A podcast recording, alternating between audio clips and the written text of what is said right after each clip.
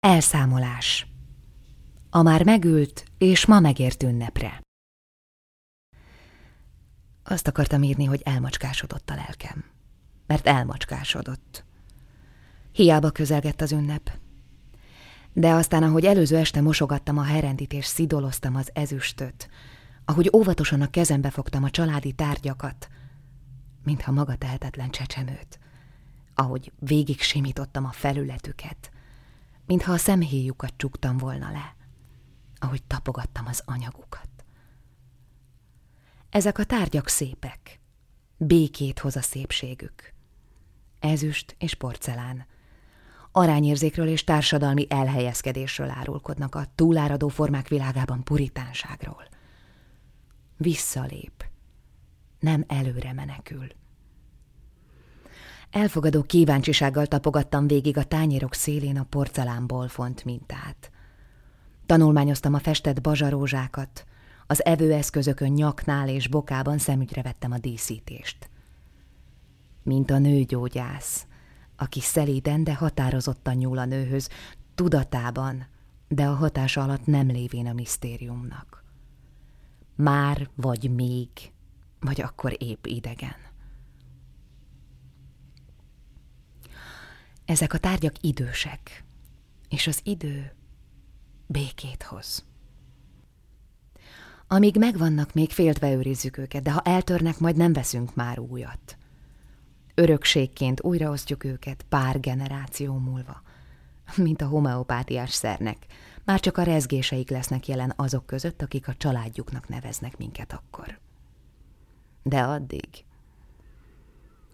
Ezek a tárgyak tárgyak. Tárgyságuk átmossa a szülői házat és békét hoz. Az unalom szürke masszájából egyszer csak ketté válik a tér és az anyag. A zsibbadság szeretetté és emlékké diszociál. Ezt éreztem, amikor kiemeltem a porcelánt a mosogató dézsából, a tárgy porcelánt a tárgy dézsából. A tárgymosogatólé hőmérsékletét és a tárgymosogatószer mennyiségét tárgyanyám, oh, pardon, utasításai szerint választottam, mert a segítség csak úgy segítség.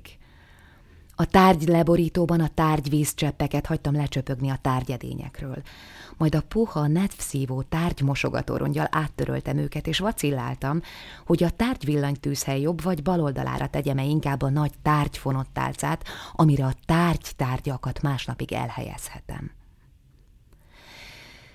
Tudtam, hogy még én a konyhában teszek-veszek, addig a szobában szól a tárgy televízió, amit a tárgyasztalnál ülve néznek a Szüleim a tárgy rövidlátó szemüvegükön tárgy keresztül.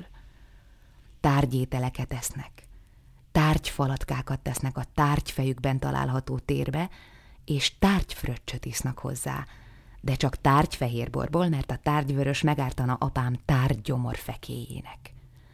A tárgygyomorsav tárgyenzimei feltolulva a tárgynyelőcsőbe marják annak tárgyszövetét, és a tárgykenyeret sem igazi vajjal, hanem csak tárgydelmával kenik meg, hogy a tárgyvérnyomás ne legyen túl magas, és a tárgyszív, ha lehet, ne kapjon tárgyinfarktust. Még ne. Az egyik tárgyszék támláján ott pihen a tárgyabrosz, és a térdarabkákkal díszített tárgyasztal közép, amire holnap majd anyám a kis tárgy herendi vázában tesz egy szál bimbós tárgyrózsát.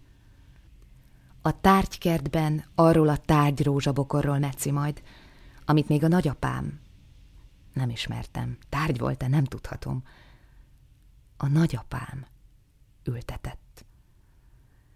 Már régen is az volt a szokás, hogy ez a tárgyrózsabokor a tárgytelek tárgysarkában a tárgynapfény tárgyfotonjainak segítségével tárgyoxigénné alakítja a tárgyszéndiokszidot. És aztán ezt a tárgyoxigént a tárgymózes kosárban gőgicsélő tárgycsecsemő nagyapám tekintetétől kísérve belélegezte. Jelen. Arra gondoltam, hogy végképp megbékélnék, ha kiszámolhatnám, hogy mennyi a házban a tér térfogata, és mennyi a tárgyaké. A hányadosukat képezném, mert békét hozna ez a hányados. A tárgykredencet úgy számolnám, hogy csak a faanyagot, míg a belső teret kivonnám belőle. De a benne tárolt tárgyedények térfogatát meg persze hozzáadnám, és a tárgyfaanyag térfogatát meg úgy számolnám, hogy csak az atommagokat, míg a köztük lévő teret kivonnám belőle, de az abban keringő tárgyelektronok térfogatát meg persze hozzáadnám és a tárgyatomagok térfogatát meg úgy számolnám, hogy csak a protonokat és a neutronokat, míg a köztük lévő teret kivonnám belőle. De az abban repdeső tárgyglónok térfogatát meg persze hozzáadnám, és, és, és a tárgykvarkok tárgy szintöltésének térfogatát meg úgy számolnám, és a tárgyapámat meg a tárgyanyámat is úgy számolnám, hogy a bélcsatornájukat és mindent, ami nem tárgy bennük, kivonnám belőlük, viszont ami csak tárgy létrejött belőlük, azt meg könyörtelenül mind hozzáadnám jelen.